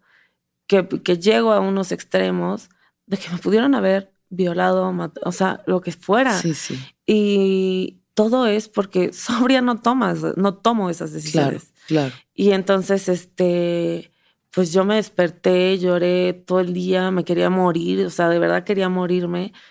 Y hablé con el muerto, obvio, y luego hablé con otra amiga que lleva tres años sobria. Y le dije, güey, me está pasando esto. Y me dijo, vas hoy Alcohólicos Anónimos. Hoy. Obviamente no fui ese día, fui como tres días después, pero no, desde ese día no volví a tomar. Mm. Y yo lo que pensé fue como, em, bueno, voy a intentarlo. Claro. Voy a intentarlo, esto es algo que no he intentado. Un día a la vez. Ajá, y fui a terapia muy cabrona y pues descubrí muchísimas cosas del por qué, todo, del por qué me estaba haciendo tanto daño, de por qué en todos los aspectos. Y mm, siento, como te decía hace rato, que obviamente yo digo, ojalá un día yo aprenda a tomar y me pueda tomar dos y todo bien. Hoy no, Hoy no es, ¿no? En la cuarentena estuve muchas oportunidades y, y como, o sea, yo veía a la gente tomar, a mi novio y a su, a su hermano, y, y yo decía, no, hoy no. Y me subía, pero me ponía yo a llorar, así de que no podía tomarme ese mezcal. Y dije, ok, creo que no está solucionado todavía, todavía no está emocionalmente chido. Entonces, eh, siento que ya me estoy acostumbrando un poco. Hay días que se me antoja mucho y hay días que no. Pero eso que me pasó, que me, saliera súper peda a las 4 de la mañana a buscar a alguien. Y, o sea, todo el contexto, obviamente súper vergonzoso, pero cuando fui a Alcohólicos Anónimos y escuché un chingo de historias, dije, mm, no estoy sola en este pedo. O sea, como sí hay un, chingo de personas que hacen ese tipo de locuras. Claro.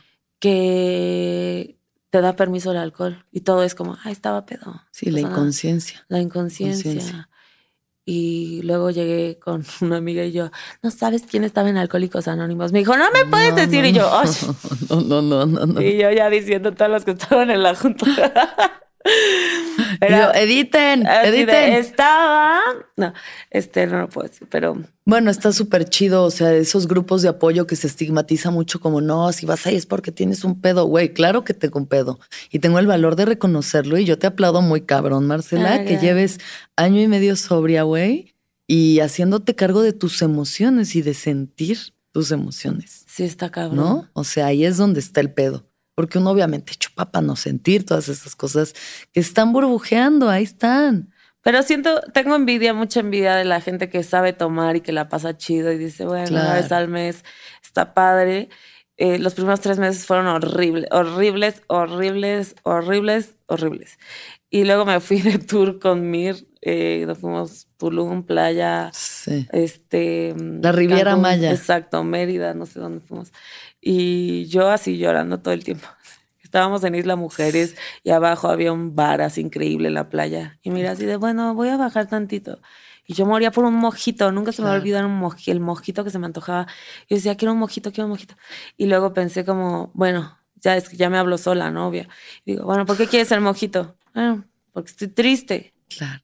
Bueno, llóralo, güey. Está triste. Sí, ponte música y llóralo y no pasa nada, güey. El mojito ya te lo ching, ya te chingaste un chingo de mojitos. También ya me chingué todo el alcohol que pude.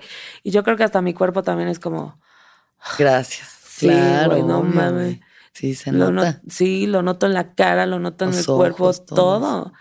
Entonces, pues a ver qué va. Un día a la vez. Un día a la vez. Un día a la vez. Y ya me tomé todos los cervezas, por eso no tomo. Oye, ya, dos chelas sin alcohol en dos tragos se las echó. Es que qué rico sabe la cerveza. Bueno, pues por eso hay sin alcohol, güey, bendito Dios. Ya sé, ese que hizo eso, gracias. Oye, este, bueno, antes de que cerremos, no mm. podemos pasar eh, de lado las experiencias psicodélicas. Ah, obvio. Porque yo sé que tú también las has tenido. Entonces, platícame, ¿cuántas veces has fumado sapo y cómo han sido las experiencias? Dos.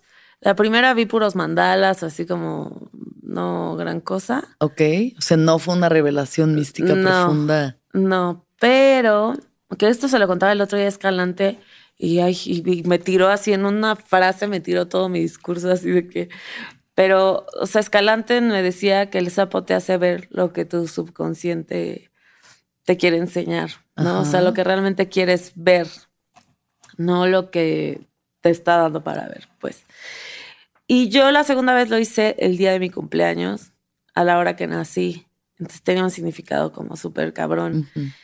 Y yo lo que vi fue un, o sea, fueron segundos, obvio, pero fue, decía Janina que yo estaba haciendo como un baile, un ritual ahí medio raro, acostada, ¿no? Y lo que yo sentí es que yo estaba haciendo eso y yo veía a, bueno, me veía a mí, luego veía como a mis papás, no cogiendo tal cual, o sea, como los dos desnudos, a mis abuelos, a toda la gente que tuvo que pasar para que yo, todo para que yo llegara luego ellos y luego vi la tierra con el sol como, como tiene una relación, sí coge con la tierra, ¿no? Literal. Claro. Entonces está cómo crece el pasto, cómo eh, los bichos, vi bichos y todo, y cómo todo es reproducción, como todo es a través de ya sea sexo, amor, eh, todo es reproducción. Y después me fui así a la mer y entonces era todo negro, o sea, planetas, estos, pum, pum, pum, pum, pum, todo así, galaxias, todo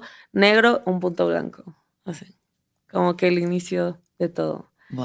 No, no, fue así como. Sí, no, estuvo así como. ¿Nunca has visto Lucy? Sí. Ándale, como el final de Lucy, algo así. Wow. Algo así, no con tan buenos efectos especiales, pero. con mejores, seguro que mejores no, efectos. No, o sea, mi mente no fue tan, tan este, creativa, ¿no? Siento que, que la de Lucy está más cabrón, pero justo, o sea, fue como, claro, o sea, yo salí de ahí diciendo, es esto es absurdo, pues he estado todo, todo el ego es absurdo y aún así vivimos a través de él. Que también creo que si esta es la 3D, también hay que experimentar la 3D. Pues sí, aquí estamos. O sea, aquí estamos y no... Y estas experiencias son increíbles porque siento que te hacen acceder a otra dimensión y es como decir, ah, recordar que somos amor, recordar que, que, pues sí, que somos parte de un todo. Pero luego si se te olvida no pasa nada porque estás en la 3D y de eso se trata. Total, sí. Entonces sí salí ahí con mi mente ahí, con mi mente en mi glándula pineal. Bien activada. Y, yo y tu papá también ha fumado sapo. Mi papá fumó sapo, no quería, dura como 15 minutos. Lo llevaste. Lo llevé con ah. Janina y no quería, no quería. Y dura 15 minutos y él estuvo 45 minutos ahí echado con todos los gatos de Yanina encima. Así, y yo dije, ya, se me murió el viejo aquí. y, y, dice que es la mejor experiencia que ha tenido en su vida. Y para él fue todo en blanco y negro. No sé mm. qué, es súper raro, pero vio a su mamá, vio a su papá, mm. me vio a mí, vio a su esposa, o sea, pero todo en blanco y negro. Órale. No sé, a lo mejor por su época. Ah, que todo era en blanco y negro. Pero sí, estuvo bien chido. Lo quiero volver a hacer pronto. Claro. Lo quiero volver. La ayahuasca, ¿qué tal? La ayahuasca es increíble. Sí. Es increíble, es como súper maternal. Sí. Yo llegué con un chingo de dudas, con mi propósito, Mira, justo me acuerdo que fui con mi amiga Mercedes y con la Mónica, fíjate. Sí. Y entonces estábamos ahí en la ayahuasca con mi papá al lado. Mi papá siempre hizo ayahuasca. Y de repente, bueno, no siempre, los últimos años. Y entonces llegamos a un lugar en Tepos, increíble. Llegó una chamana de Perú, entonces tocando ahí, increíble. Entonces todos en sleeping bags. Estaba Mónica aquí, Mercedes, mi papá. Y pues yo, y estas fueron primero a ver dónde estaban los hoyos para vomitar y, cagar, ¿no? Sí. Y yo dije, ah, están acá atrás, no sean payasas, ¿no? Y ya fueron y de repente ya lo tomamos. Me acuerdo que Mónica estaba así, no, no siento nada, no siento nada. Y después pasó la chamana como a la hora y Mónica le dice, cantas precioso. Ya sabes, con su voz de cantas, precioso. y yo dije, bueno, ya le puso. Y entonces mi papá estaba, vamos por más, vamos por más. Y yo, señor, no es barra libre, ya estoy hasta el pito. O sea, no. Y estaba en ese trip que me respondió un chingo de preguntas. Y de repente quise vomitar. Y entonces me paré. Y la chamana ahí cantando. Y me vomité encima. Y yo, ay, en verdad. Y entonces dije, güey, no quiero seguir vomitando todo. Y entonces me paré. Fui a, dije, ¿dónde están los putos hoyos que me dijeron estas mujeres, güey, corriendo, me caí en la en el hoyo de los vómitos. En el hoyo, o una vez más, es algo que me pasaría. ¿no crees que ahí estabas en ese momento de tu vida? En un hoyo de En un hoyo de vómito. Y todavía, todavía estaba tan drogada que yo dije, bueno, ya lo encontré. y ya vomité ahí encima. Pero estuvo bien chido porque yo venía de estar con con novios como de, eh, como anda, como de estos así, como de, que, ajá. Y yo había tenido un novio muy importante que se llamaba Rafa. Y fue un gran novio, siempre fueron dos años, fue un gran novio y no lo valoré, la verdad. Mm. Y entonces yo traía mucha culpa con Rafa. Entonces yo me acuerdo que yo llegué y dije, o sea, alguna vez voy a encontrar a alguien tan bueno como, como Rafa y en mi trip Así en mi viaje, yo estaba en la oficina con Rafa en su despacho, él es abogado, estaba en su despacho y yo llorando así, enfrente de él, así de que, y le decía, este, necesito que me perdones, necesito que me perdones porque mm. siento mucha culpa. Necesito... Y él me abrazó y me dijo al oído así, perdónate tú. Y yo, y ahí fue cuando me caí en el hoyo. Mm. Pero, sí, pero estuvo bien chido. Y después llegó Fer, el argentino, que es un gran, una gran persona. Él me enseñó todo, todo, todo, todo, todo, todo lo que sé. gracias a él hago stand-up. Él me cuestionaba un chingo lo del alcohol. Él me dio la disciplina, me enseñó a tener disciplina. O sea, él fue un maestro así de que lo amo. Y entonces, este, sí, háganlo, háganlo, ayahuasca, peyote. O sea, si sienten el llamado y si se sienten, no, aquí no venimos a, Haga. a profetizar con sustancias, pero un poquito sí. Poquito LSD. Bueno, entonces Marcela, ahorita estás aquí, sobria, aquí y ahora. perdonándote, replanteándote, acercándote a tu feminismo, a ti misma, a tu vocación. Sí, está padre. De una nueva forma. Está padre. Si pudieras darte un consejo a la tú de 15 años. ¿De 15? Va a sonar raro lo que voy a decir, pero a mi niña de 15, mi niña de 15 se sentía horrible, fea, gorda. Entonces se sentía la cosa más fea. Yo le diría como, amiga, vas a tener los que quieras, cuantos quieras. Ahorita no te preocupes por eso. Ahorita preocúpate en ser tú. Porque estaba muy preocupada en, que no le gusta a nadie, estoy fea. Entonces le diría, vas a hacer todo, vas a hacer todo lo que quieras. O sea, si te vas a subir a un escenario, si vas a escribir, si vas a estar en una serie, si vas a ser amada, sí, sí, sí, chill, tranquila. Eso le diría. Ay, huevo. ¿Y qué te dirías a ti de ahorita?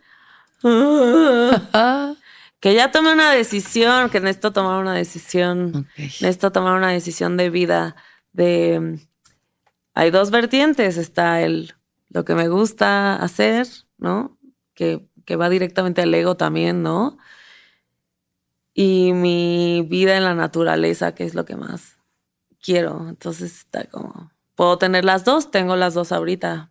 Pues sí, justo. Tengo las dos ahorita, pero va a llegar un momento que voy a tener que tomar una decisión. Mira, hace falta una escena de comedia en Cancún, así que puedes. Así que ir ponte. pensando en eso, todos amiga. van a querer ir a Playa del Carmen. Necesitamos una caja popular allá. Es lo que estoy viendo en el restaurante. Estoy hablando con Bubu para la franquicia. Uy, estaría buenísimo. Sí. Sí, me encantaría, ¿eh? Ah, Algo bueno. así me encantaría. Y tener hijos, no sé todavía. Pues mira, todavía hay tiempo. Pues. Sí, Sí. claro. ¿Cuántos años tienes tú? 33. 33. Ah, es que tú tienes Pero más mis tiempo. amigas grandes de tipo 30 38 me dicen, güey, yo, yo lo tuve a los 38 y me, me hubiera esperado más si hubiera podido. Así de que neta, aplázalo. O sea, a mí me dicen, güey, aplázalo Si mil, yo así. pudiera, sería hasta los 45. ya bien 50. grande. Sí, pero es Mi que mamá está- es mi abuela. Es que, pero está bien padre esto de ser independiente, Pues de claro. estar chido, de viajar si quieres y hacer. O sea, eso está Sí. increíble. Y siento que somos una generación de mujeres nuevas que tenemos esta edad, que no estamos casadas o que no, o sea, no todas, pues, pero que tenemos esta libertad ser libre. que está bien chida, güey. A mí me encanta. Está padre. Oye, Marce, últimas preguntas. ¿Cuándo fue la última vez que lloraste? Ayer en la mañana. Ayer en la mañana. Porque ya me iba a ir. No te querías ir. No me quería ir. Sí. Sí. ¿Qué es lo que más feliz te hace? La playa.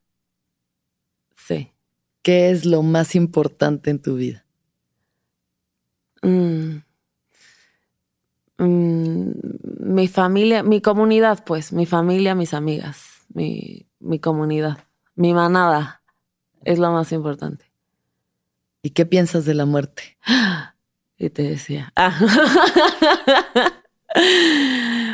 pues todos vamos, eh, siento que en el fondo todos queremos, queremos ver el final, ¿no? Es lo único certero que no tenemos, pues, o sea, como no sabemos ni en qué día, ni a qué hora, ni, ni cómo.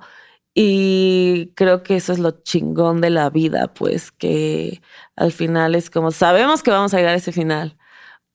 Y somos una, un polvito de nada en toda la historia de la humanidad. Ujú. Entonces, no manches, sí, es como, puede ser hoy, puede ser mañana, puede ser en 20, 30 años. Entonces, let's do something. O sea, Mientras hagamos- tanto. Sí, hagamos algo ahí, hagamos cosas chidas. Hagamos que este instante cuente. Y no hemos fumado nada, ¿eh? Ya, solo unos malboros te echaste hace rato. ¡Qué nervios! Oye, gracias, Gracias Marcela. por invitarme. Te quiero mucho. Ti, te, te respeto, te honro, te admiro. Ya a ti. Y eres lo máximo. Y que sigas siendo siempre muy feliz y que nades en el mar de la existencia hasta el fin de los tiempos. Ay, qué bonito, me dieron ganas de llorar. Porque ya voy a llorar otra vez. Ay, estoy muy Ay, porque llorona. al final no ves que yo quiero. Ah, tú quieres ser como tele. la Oprah, así que todo el mundo llora. No. Sí. Llora, llora, muéstrame lo buena Oprah que siempre eres. hace que llora. Pero No, sí, sí, sí me dan ganas de llorar. Mm. De verdad Ya que lloro sí. todo el tiempo. Ay, Mereces ser muy feliz, profundamente Ay, feliz. muchas gracias, tú también. Y los chicos de allá en fondo también. Y también los chicos de fondo. y también todos ustedes. Y Así Lupita. Que, que todos los seres sean felices. Que todos los seres sean felices. Que todos los seres sean felices. Gracias. ¿Escuchaste el viaje? Suscríbete en Spotify, Apple o donde estés escuchando este programa. Ahí encontrarás todas mis charlas pasadas y las futuras. Si te gustó el viaje, entra a sonoromedia.com para encontrar más programas como este y otros muy diferentes.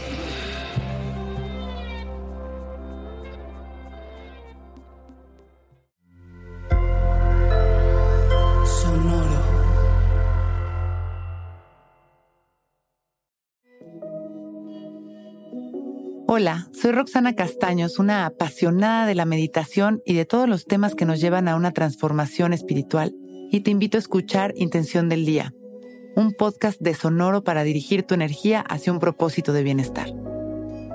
Encuentra un nuevo episodio todos los días en cualquier plataforma en donde escuches podcast. Intención del Día es una producción de Sonoro. Protect your dream home with American Family Insurance. And you can weather any storm. You'll also save up to 25% by bundling home, auto, and life. American Family Insurance. Get a quote. Find an agent at amfam.com. Products not available in every state. Discounts may not apply to all coverages on an auto or home policy. Discounts do not apply to life insurance policies. Visit amfam.com to learn how discounts may apply to you. American Family Mutual Insurance Company SI and its operating companies American Family Life Insurance Company 6000 American Parkway, Madison, Wisconsin.